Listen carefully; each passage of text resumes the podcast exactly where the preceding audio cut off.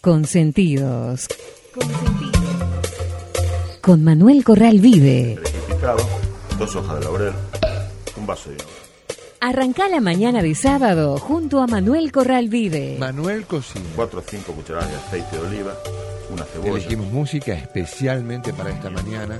y sal. Consentidos. Con la participación de Carlos Salo. Hablamos de tu ciudad, Los aromas y sabores. de lo que pasa en todas partes. Nos Dale. vamos a Lisboa, Los secretos y los misterios. lo has hecho muy bien. La historia. Ni que fueras marinero. Las tradiciones. Eh, y, bueno. y hablando de mar, Cultura. Cocina. La vida. Comer y beber. música con Consentidos. Escuchar y aprender. Consentidos. Hasta las 10.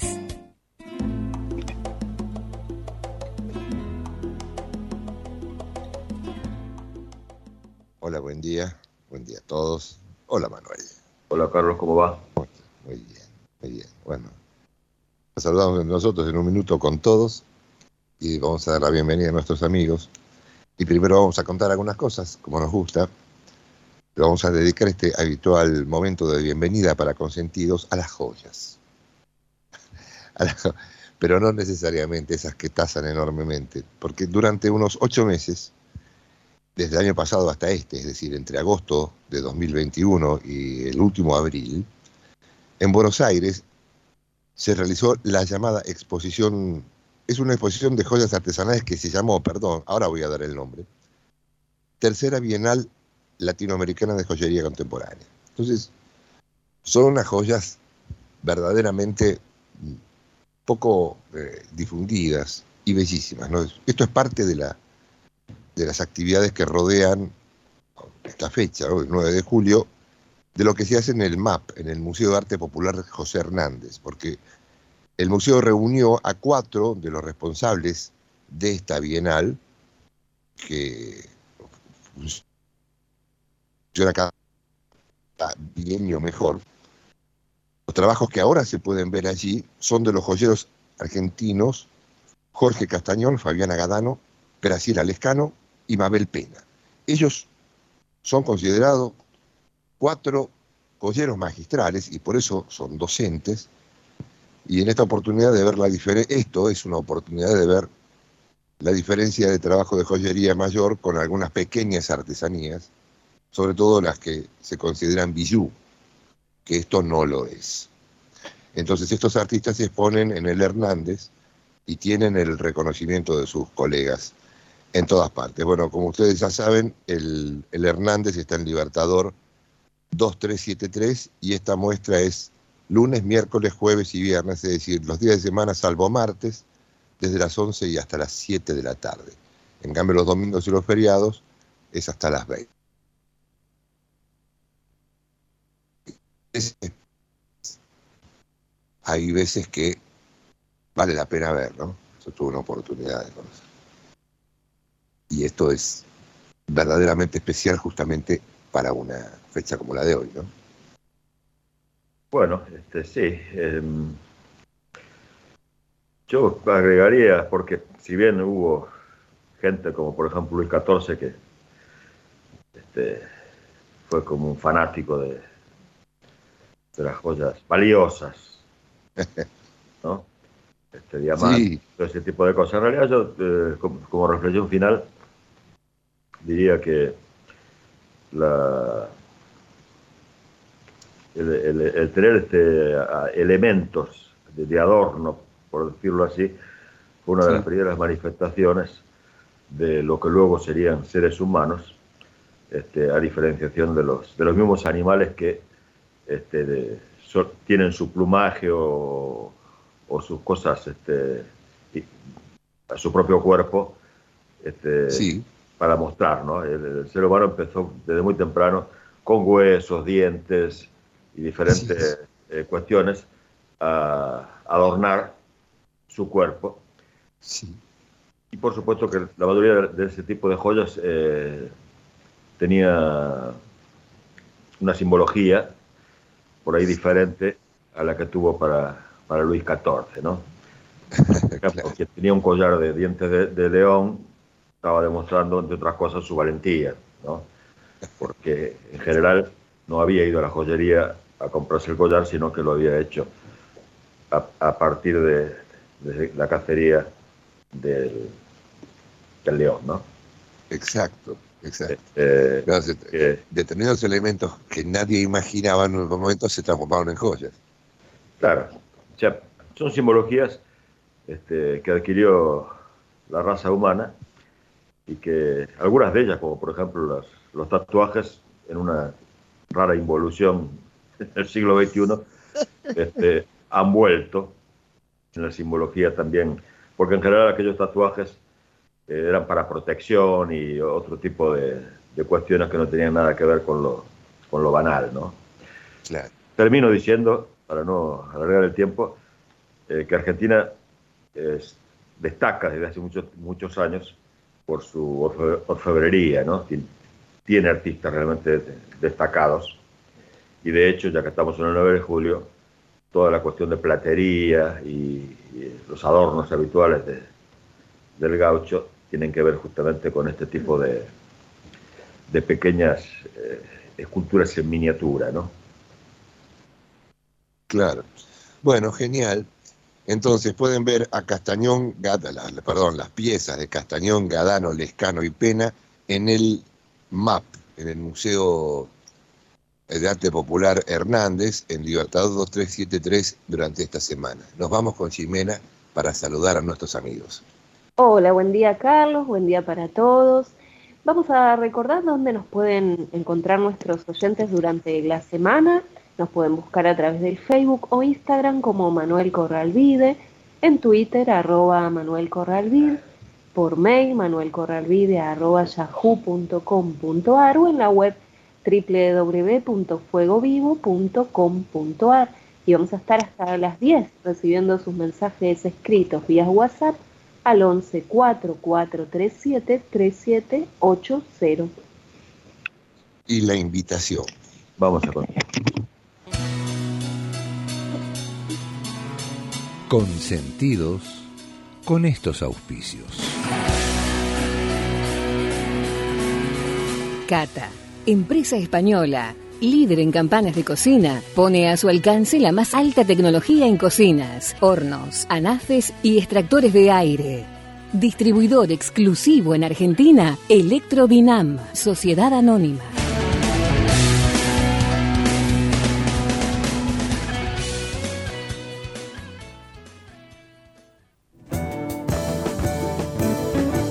MCB y Asociados, consultores, con la dirección y experiencia de Manuel Corral Vide.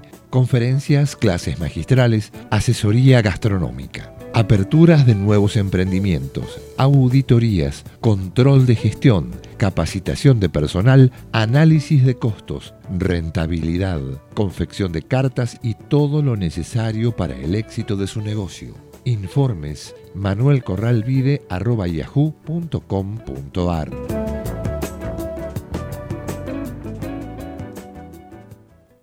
Cuidémonos del monóxido de carbono. Verifiquemos que la llama de la estufa sea siempre azul y dejemos una ventana abierta para renovar el aire. Además, revisemos siempre con un gasista matriculado los artefactos de gas. Encontrá más consejos en buenosaires.gov.ar barra monóxido. Buenos Aires Ciudad.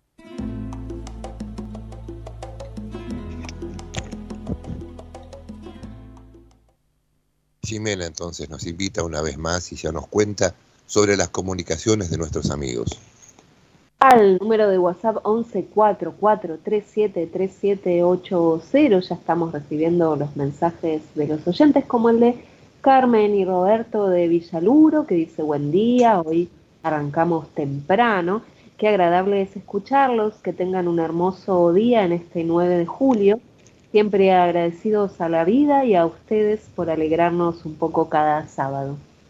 Gracias. La información que dimos al principio del programa creo que es la, otra cara de esos super programas infomerciales de la televisión de la noche donde invitan a las personas a sacarse de encima todo lo que tengan de valor. Es la primera parte, es cuando se elaboran, no cuando se venden. Así es. Tiempo extraño estamos viviendo donde Completamente. es difícil andar con joyas por la calle, ¿no? Bueno, estamos en el 9 de julio y celebrando la independencia. Y como habitualmente suelo hacer, me gusta recordar un poquito las estadísticas de, de esos días, porque siempre viene bien saber cómo nació ¿no? esta idea de, de patria, más allá de lo ocurrido el 25 de mayo. Así que vamos a, por ejemplo, a los números. El acta de la independencia la firmaron 29 diputados, de los cuales 18 eran abogados y 11 eran clérigos, lo que demuestra el poderío de la Iglesia en ese momento. Estaban representadas 13 provincias, de las cuales 3 pertenecen actualmente a Bolivia. Buenos Aires tenía 7 representantes, Charcas y Córdoba 3, San Juan, Salta, Mendoza, Catamarca, Tucumán y Santiago del Estero 2, Jujuy, La Rioja, Chichas, como se llamaba Potosí en aquel momento, y Misque, uno cada uno. El más joven era Godoy Cruz, por Mendoza, que tenía 25 años, y el más veterano era eh, Ignacio de Rivera, de Misque, que tenía 63, una edad muy avanzada para la época. Los diputados cobraron, mientras duró duraron las asambleas, este, 100 pesos por mes. Para tener una idea, este, un peón cobraba 6 pesos mensuales. El Congreso sesionó 250 días. Mejor dicho, el Congreso eh, estuvo funcionando durante 250 días y sesionó 239 veces. Algo muy diferente a lo que pasa en este momento, ¿no? porque prácticamente sesionó todos los días. Trabajaron, digamos, ¿no? Claro. La mayoría de los congresales viajó en carretas, otros a caballos y en mulas. Llamó la atención la llegada del general Belgrano desde Buenos Aires en carruaje a principios de julio, ya que el viaje en carruaje demoraba aproximadamente 25 días. El estado de los caminos era paupérrimo, las condiciones eran muy riesgosas por ataques de indios o de bandidos. Este, tanto es así, para conocer el riesgo que tenían en este viaje, que muchos de los congresales hicieron testamento antes de partir rumbo a Tucumán. Obviamente no había hoteles, sí alojamientos para viajeros, pero no lo suficiente para todos los diputados. Los canónigos fueron a los conventos y el resto de los diputados se los fue en casa de familia y eventualmente en la misma casa histórica que contaba con algunas habitaciones. Se servían las mesas carne asada, guisada, charqui y locro. El arroz era algo bastante exótico todavía, importado, y este, se usaba mayormente granos de maíz. También se consumía carne de paloma y perdices. El locro, la humita la mazamorra y los pasteles de choclo eran los clásicos en ese momento de la gastronomía tucumana.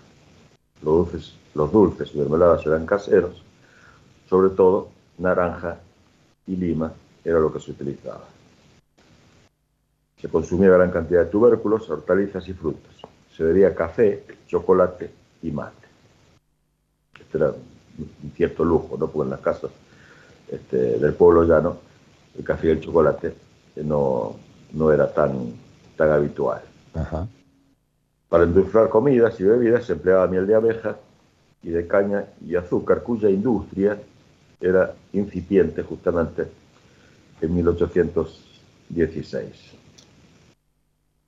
El resto del país recibió la noticia de la declaración de la independencia mediante copia del acta que se enviaba a través de chaquis.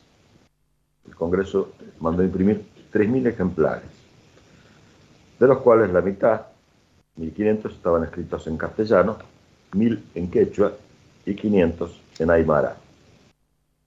A Buenos Aires la noticia llegó el día 16, ya que los chasquis eran bastante más veloces, obviamente, que los carruajes, ¿no? Se hicieron tres salvas de artillería y repique general de campanas a las 7 de la mañana, otra a las 12 y la tercera a las oraciones, como se decía en ese momento.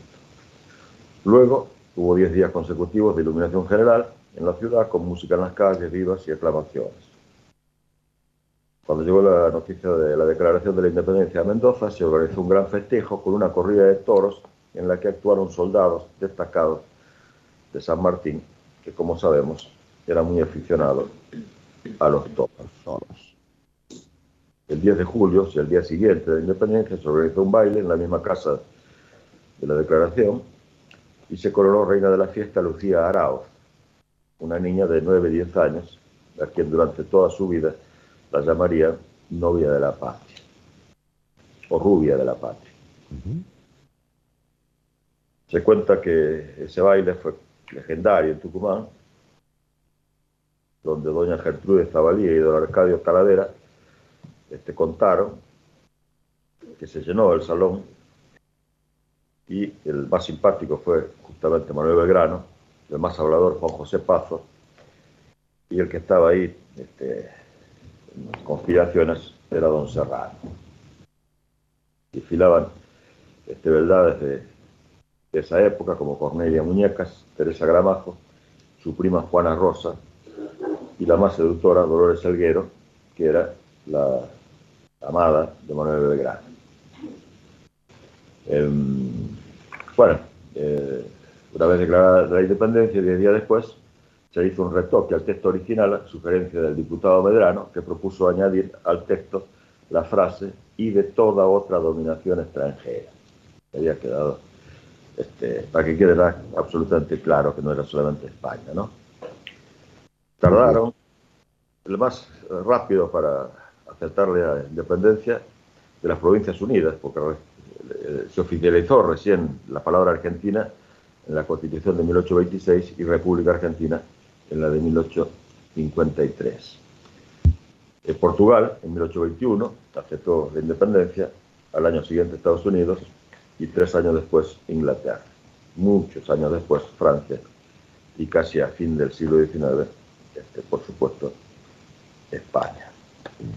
El feriado 9 de julio fue instituido como simple en 1826 por Rivadavia, quien ordenaba en el decreto que se celebrase junto al 25 de mayo porque, según él, la repetición de las fiestas era perjudicial para el comercio y la industria. totalmente opuesto a lo que sucede en la actualidad. Con el criterio que se utilizaba era otro, claro. Exacto. Fue Rosas el que en el 35 este, mandó que cada uno de los feriados se, se este, en la fecha este, correcta, ¿no es cierto? Bueno, voy a plantear, voy a abundar un poquito más en el tema de la comida de esa época y luego, en el segundo bloque, teniendo en cuenta precisamente de que varios de los diputados este, eran de provincias que actualmente son de Bolivia, voy a comentar este, un plato muy específico y original. Del norte. De, este, ese, de ese lugar que todavía está vigente, pero que seguramente a los oyentes les va a interesar, porque es, este, es, llamativo, ¿no? Es precolombino, entre paréntesis. Pero bueno, eh, aquí en el territorio, em,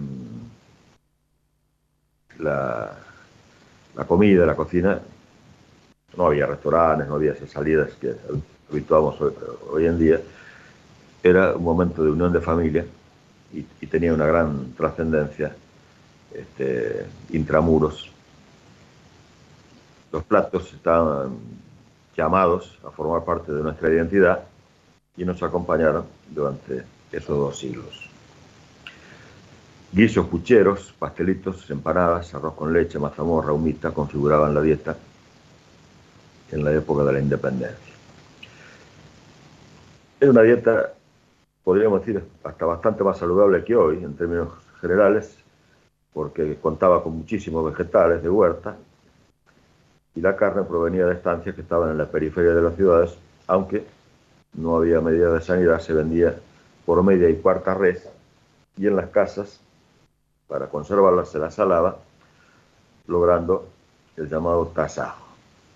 Algunos libros de la época nos cuentan que aconsejaban dejar la carne lejos de las ollas por temor a que se ahumen, ya que entonces era de muy mal gusto este, ese sabor, ¿no?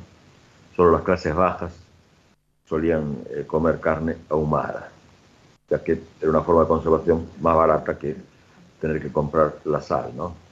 Hoy, como sabemos, es un sabor bien visto, cool, Caro. Y, hasta se vende humo líquido para lograrlo de manera, de manera artificial. La cocción de vegetales con algún pedazo de carne derivaban en pucheros que podían durar algunos días y a medida que pasaba el tiempo se le iba agregando diferentes alimentos a la olla. Hortalizas y vegetales eran los más usados. Se consumía lechuga, tomate, cebolla, papas, coliflor, acelga, paltas, alcachofas, espárragos, zapallo y reposo. Mucho más variedad de la que hay en algunas casas hoy en día. ¿no? Era muy común acompañar todo con algún aderezo y este, las legumbres también tenían lugar en los platos que se preparaban en esa época, hace 200 años. Los guisos desde el principio de la Argentina estuvieron en, el ADN culinario este, hispano criollo, podríamos decir, ¿no? Se usaban muchas, mucho las arvejas, los porotos, las lentejas y el maíz, este último con carne y verduras cocidas, que facilitó y amplió el locro precolombino original, ¿no? El menú de una casa de aquellos años podía abarcar sopas, a las que se añadía pan tostado, los crotones actuales, papas rellenas, estofados, guiso de mondongo, croquetas, budines, tortillas, albóndigas, embutidos y carnes arrolladas. Algunos libros que recrean recetas de aquellos años dan cuenta que se hacía una crema que podría asemejarse a nuestros helados. Ah, ah. Aunque los postres más usuales eran la fruta de estación. Cuando se consumía mucho vegetal, la carne acompañaba casi todos los platos, en mayor o menor medida. Se comía carne de vaca, de cerdo, pavos, pollos, gallinas, perdices, ranas, caracoles y camarones de río. En eso también había bastante más variedad este, que hoy en día, ¿no? Bueno, este...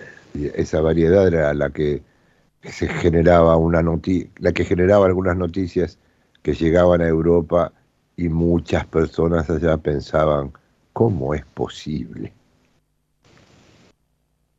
Sí, claro, siempre fue más difícil, eh, especialmente en lo que se refiere a, la carne, eh, tener abundancia de ella en las Europas, ¿no? Este, bueno, eh, eso sucedía cuando se declaraba la independencia de las Provincias Unidas de ese territorio todavía menos de la mitad de lo que este, tiene hoy la República Argentina, ya que sabemos que todo el sur todavía estaba inexplorado por el hombre, por el hombre blanco, ¿no? Así es. Yo pienso que de todas maneras, sin embargo, la importancia que se le daba a los pueblos originarios desde el momento que se tuvo este, en cuenta al imprimir el acta de la independencia este, que de las 3.000 actas, 1.500 estaban en quechua o aymara, que era precisamente lo que se hablaba en las provincias este, de la actual Bolivia y Alto Perú, ¿no es cierto? Exactamente. Que participaron, a diferencia de las provincias del litoral, Paraguay, que también en ese momento pertenecía al Virreinato del Río de la Plata, y la provincia oriental completa la, eh, la idea de cómo había que reunir a todos para que conscientemente participaran de una declaración tan importante, probablemente la declaración más importante que podía existir en ese momento, que era la propia independencia de, uno de, un país, aparte en una época en la que surgían independencias en todo el mundo, estaba, eh, era muy acorde con las necesidades incorporar a los otros idiomas. Los idiomas de quienes estaban, está muy bien. debe haber sido muy emocionante participar, no solamente por parte de los congresales, sino, como contaste al principio, de todas las personas que tenían un derredor de ellos, todos quienes estaban involucrados, desde quienes tenían que participar de la organización, dado que no había hoteles. Me imaginé todo cuando contaste la historia acerca de cómo era llegar, estar ahí, eh, la cantidad de días que fueron necesarios, el júbilo final después de la declaración, el toquecito de Medrano. Buenísimo. Así es. Bueno, digamos que eh, las, independencias estaban sucediendo eh, en el continente americano. Claro. Ya que paralelamente este, en Europa se estaban robusteciéndose este, los imperios absolutistas, ¿no? Claro, los imperios eran tremendos, es verdad. Bueno, muy bien, estamos con Ximena. vamos con Ximena y después seguimos con algo que está vinculadísimo con esta fecha. Recordamos 1144373780, el número de WhatsApp, y vamos a saludar a Roberto de Aedo que nos dice muy buen día consentidos, llovizna y bruma ideal para Locro y pastelitos al atardecer. Viva la patria, excelente reseña de la firma del documento. Muchas gracias. Bueno, el 9 de julio en la ciudad de Buenos Aires, durante muchos años, mientras existió un lugar que voy a nombrar ahora, prácticamente era el epicentro más buscado en el universo artístico, eh,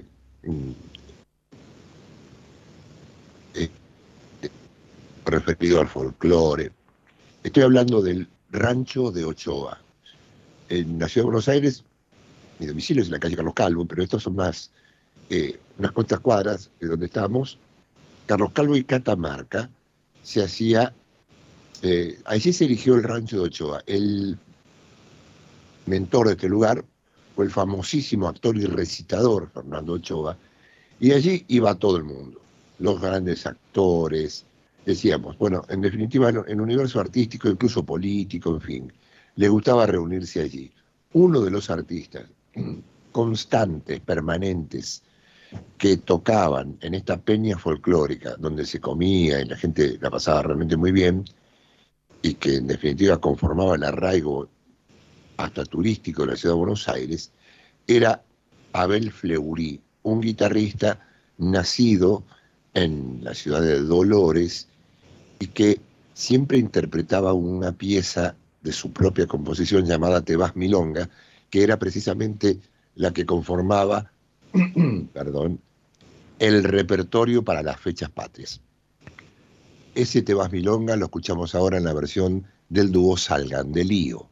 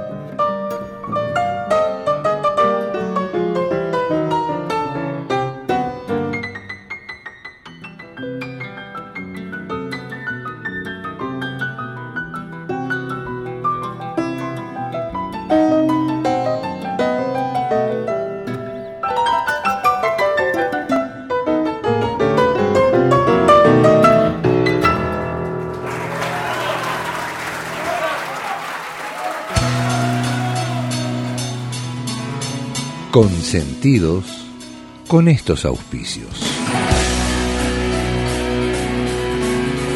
Cata, empresa española, líder en campanas de cocina, pone a su alcance la más alta tecnología en cocinas, hornos, anafes y extractores de aire. Distribuidor exclusivo en Argentina, Electrobinam, Sociedad Anónima.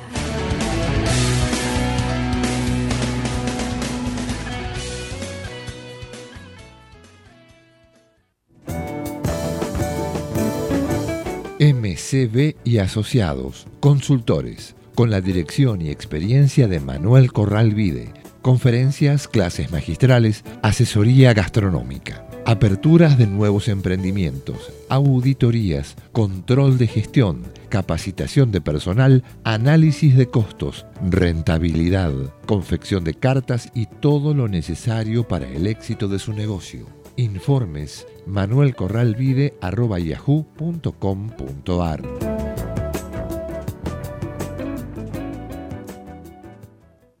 Cuidémonos del monóxido de carbono. Verifiquemos que la llama de la estufa sea siempre azul y dejemos una ventana abierta para renovar el aire. Además, revisemos siempre con un gasista matriculado los artefactos de gas. Encontrá más consejos en buenosaires.gov.ar barra monóxido. Buenos Aires Ciudad.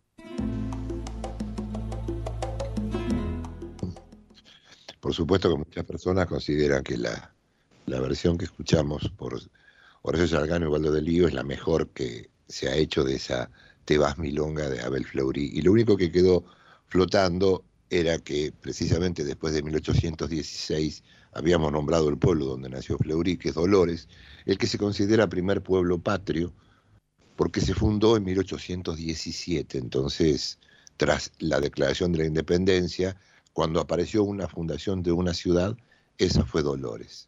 Nos vamos con Jimena y sigue Manuel. 11 4437 3780 es el número. Le vamos a enviar cariños a Lilian Henrich que dice buen día amigos, muy buena la milonga, cariños a todos.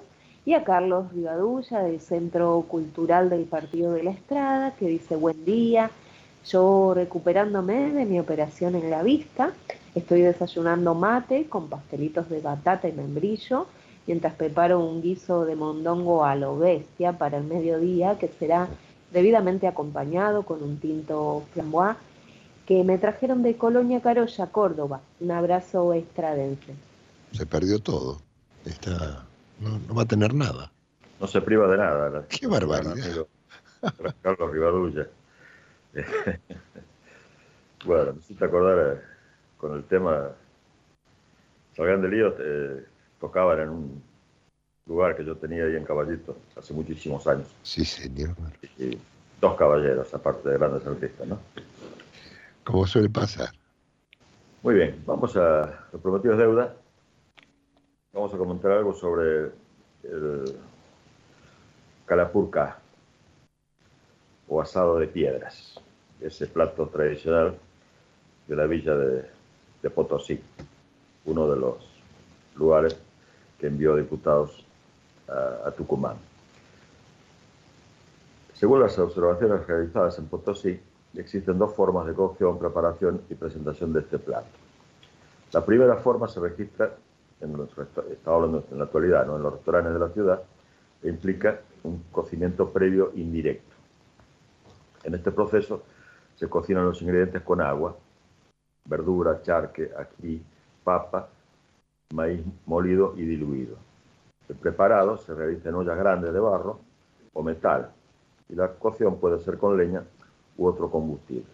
Al momento de servir, la, el agua, que como se le llama también a, este tipo de preparaciones, en los platos de cerámica se añaden las piedras al rojo, no puestas previamente al rescoldo durante 30 minutos aproximadamente. Estas piedras candentes sumergidas en el, en el agua provocan una ebullición, terminando de cocer el preparado y otorgándole el característico sabor a piedra.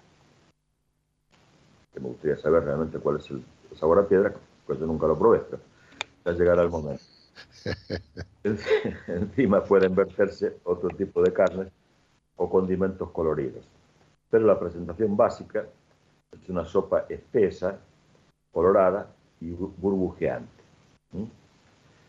Este, la segunda forma de preparación es la cocción directa. Esta forma de preparación se registra, por ejemplo, en la comunidad de Manquini, ubicada a 10 kilómetros de Potosí. Generalmente en, grandes eventos, por ejemplo, cuando hay visitas de, autoridades.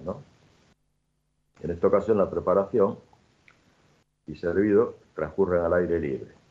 Una olla grande se hierve agua sobre un rescoldo de leña desde tempranas horas. Las piedras, traídas por los mismos pobladores de la comunidad, están expuestas en las brasas. Alrededor se ponen eh, recipientes que contienen harina de maíz seca y cruda, ají diluido en agua, carne de llama, cocida y deshilachada, papas y verduras. Y el proceso de cocción se desarrolla del siguiente modo. Esto es una parafrenalia también este, como coreográfica, ¿no? Bajo la orden de la cocinera principal, varias mujeres acopian los platos de cerámica y proceden a realizar la preparación en cada uno. Primero vierten el agua hervida, luego un puñado de harina de maíz, mientras otra persona procede a mezclar el contenido con una cuchara para evitar la formación de grumo. Posteriormente incorporan el resto de los ingredientes y finalmente y con cuidado se levantaba una piedra del fuego y se la sumergía en el preparado de estas cazuelas este, individuales. ¿no? Este proceso demanda la atención de las ayudantes de cocina porque es necesario que la cocción sea uniforme y la harina no se arrebate. Solo cuando se tiene la seguridad de una buena cocción se entrega el plato a cada comensal. Los comensales reciben la calapuca y pueden eh, cambiar de piedras conforme se, se extingue el efecto de calor de estas. Sin duda es una manera particular, personalizada y participativa de disfrutar de, este plato. Plato actualmente no se consume, como dije antes, en cualquier momento. Sí era habitual y popular en la época de la independencia, pero los restaurantes de Potosí lo ofrecen como algo, como algo particular. O sea, pura cocción que tiene mucho que ver con este, con técnicas primitivas, ¿no?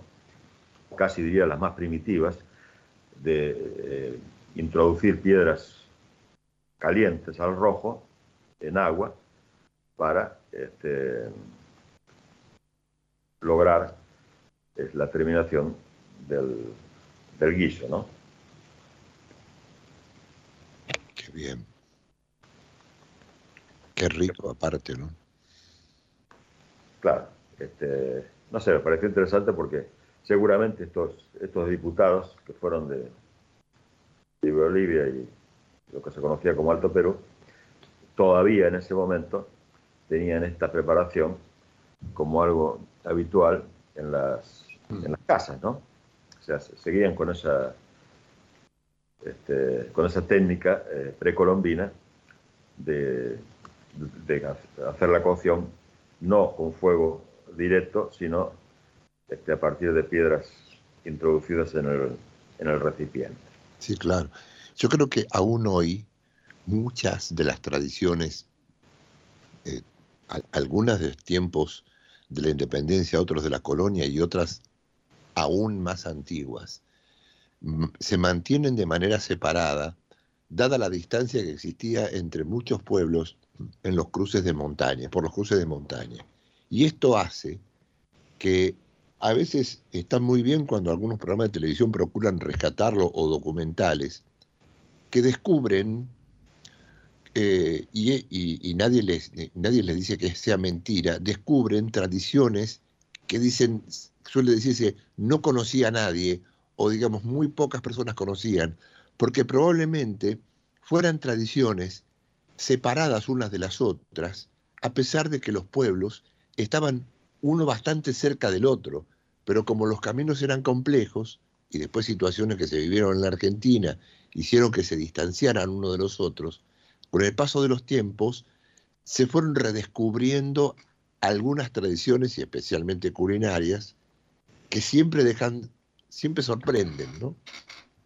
Sí, en realidad, aparte de, la cuestión geográfica, eh, convengamos que el, no hacia arriba, esta diferencia de ciudades como Buenos Aires, Córdoba y, este, otras del actual territorio, eh, en esa zona la población blanca era minoría absoluta.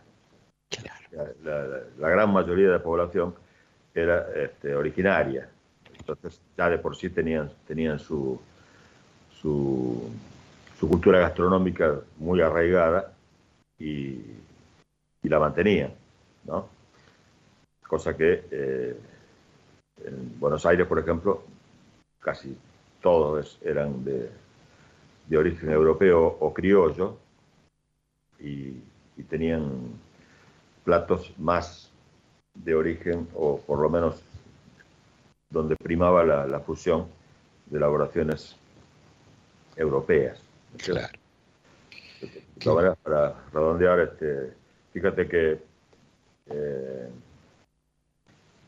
por ejemplo, el contador Agustín de Zárate, en un informe al, emperador Carlos V sobre, sobre el Alto Perú, o Perú, este, le decía que las viandas en estas tierras, las que comen los indios, son maíz crudo y tostado en lugar de pan, y carne de venados eh, a manera de moyama y pescado seco, y unas raíces de diversos géneros que ellos llaman yuca y ajíes, camotas y papas. Y García de la Vega escribe sobre el ají, que era el condimento que echan en todo lo que comen, sea guisado, sea cocido o asado. Los de mi tierra, decía Garcilaso, son tan amigos del cuchú, como se llamaba la ahí, que no comían, no comían sin él, aunque no sea más que unas hierbas crudas y sobre el consumo del cuy, que era, una de las carnes más populares, decía que comen los, los, indios este animalejo con el cuero, pelándolo solamente como si fuera lechón. Y es para ello, o sea, quemándole las, las cerdas, ¿no? Y es para ello comida muy regalada. Y suelen hacer un guisado del cuy entero, habiéndole sacado las vísceras, con muchísimo ají y guijas lisas del río este, eh, guijas son justamente las piedras, ¿no? Este, que llaman calapurca, que es lo que estábamos mencionando antes, ¿no? Porque en ese guisado echan las, piedras eh, calientes en el vientre del cuy y así se, cocina. O sea, son, son costumbres muy antiguas que se mantuvieron aún este, después de la época de la independencia que estamos mencionando, creo que Ximena tiene algo más para contarnos. Sí, claro. Sí, sí, vamos con ella. Vamos a mandarle un cariño a Ide de Remedios de Escalada, que dice saludos a ustedes, sobre todo a Manuel, como nos enseña. No cambió mucho los caminos de tierra, sobre todo acá en el conurbano y nuestra provincia de Buenos Aires. Bueno, bueno, bueno, está bien. felicitarlo por las enseñanzas y viva la patria a pesar de todo. Cariños para todos, siempre con ustedes, si Dios quiere, hasta el sábado. Gracias. es interesante lo que dice Aide y muy real, ¿no? Y es una de las cosas que, no solamente en el conurbano, sino eh, en el territorio, y, qué importante es para, para un turismo masivo, este, aparte de la logística para traer los productos, este, el tener buenos caminos y buenas rutas. Propiamente. hace horas escuchaba a un periodista destacar que la ruta 56 que llega a las ciudades de la costa, Pinamar, Villa Gesell, este, justamente de la zona de Dolores, como nombrábamos, tiene ahora una, este, una autopista y resulta ser que eso era algo que se pedía hace aproximadamente 57 años. Entonces, eh, no estamos a buen ritmo en ese aspecto. Bueno, em, ah, como decía nuestra, amiga, a pesar de todo y a pesar de esa tardía, del tardío reconocimiento español, lógico, de, la independencia argentina, tendremos en el momento musical un vínculo entre ambos países, porque la canción que vamos a escuchar es prácticamente una representación fortísima de nuestra vida cultural, que es como la cigarra de María Elena Walsh, pero la versión es de una gallega de Boy Muerto, la famosa Luz Casal. Ahí está.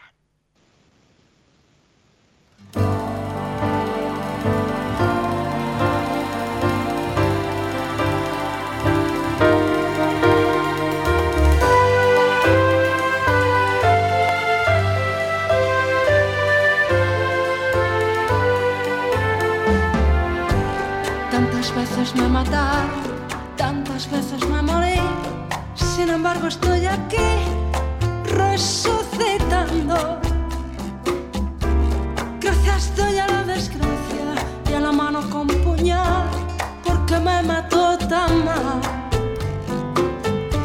Seguí cantando, cantando al sol como la cigarra después de un año bajo que sobreviviente que vuelve de la guerra.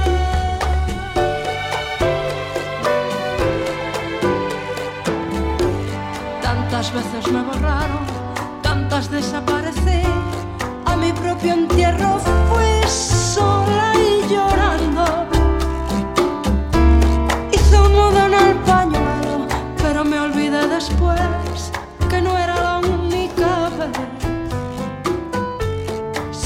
Cantando,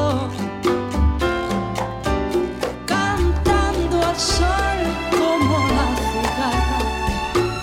Después de un año bajo la tierra, igual que sobreviviente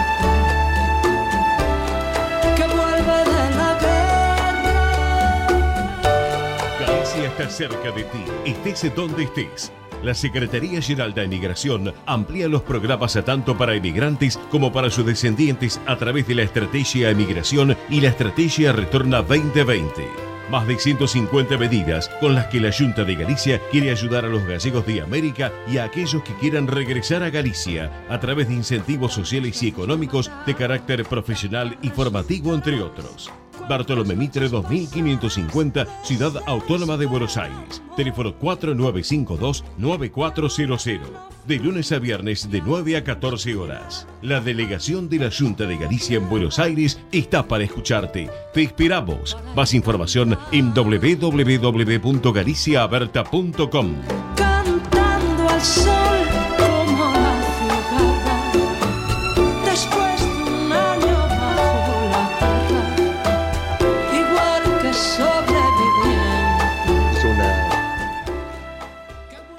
versión muy bella porque la transformó en bolero. Bueno, es de Boimorto, estaba estudiando, que es un hermosísimo pueblo de La Coruña. ¿no?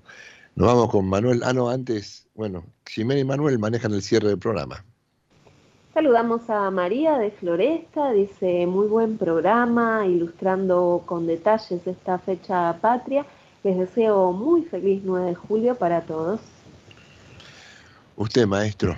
Bueno, no tengo más remedio que felicitar a, a mi amigo Carlos Salo por la elección de, de este segundo tema. Este, un hallazgo.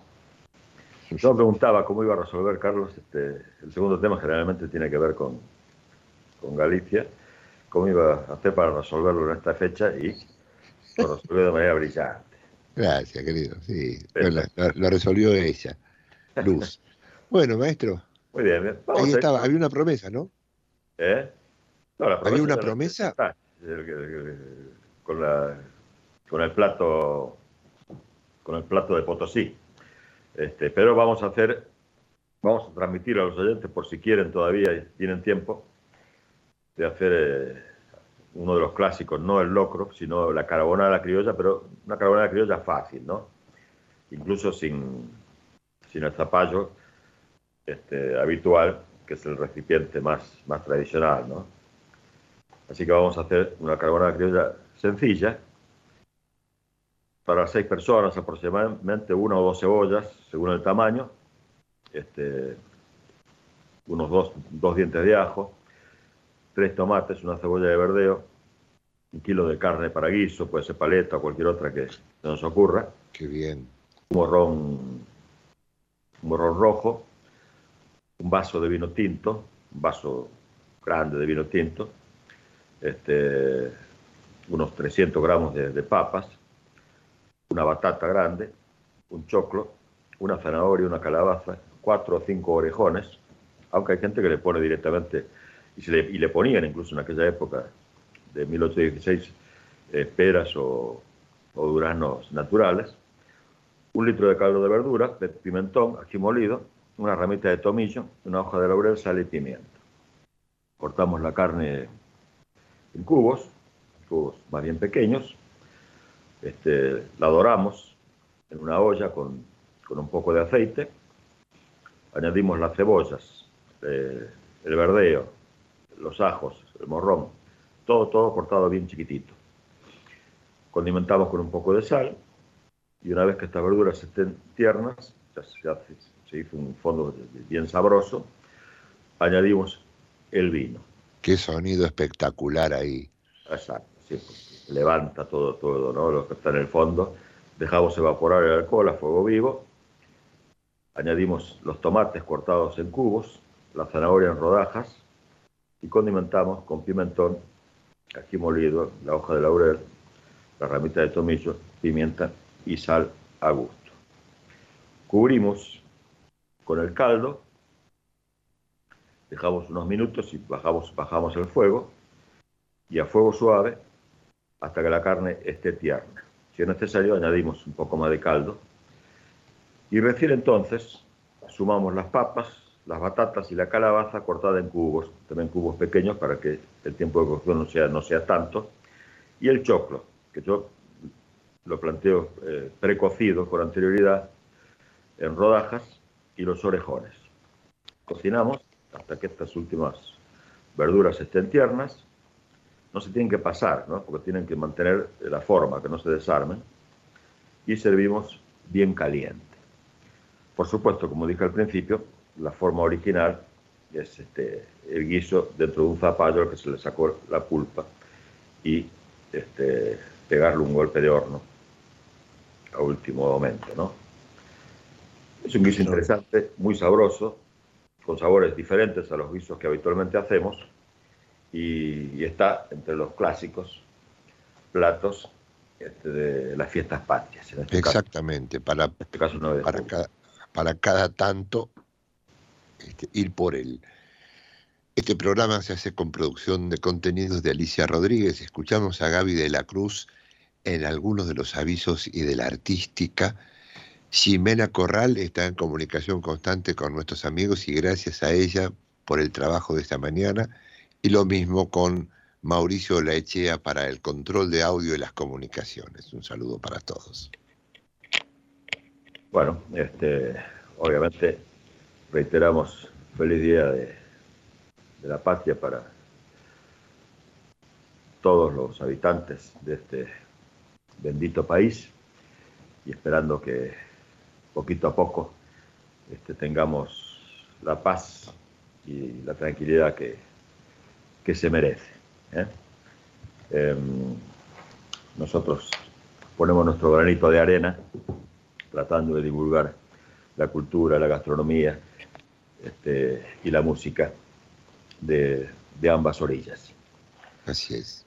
Vamos a dejar entonces a los oyentes muy buena compañía. Está por comenzar El Sol de nuestra España, conducido como siempre por nuestro amigo Oscar Di Profio hasta las 13 horas y nosotros volveremos el sábado que viene con más consentidos.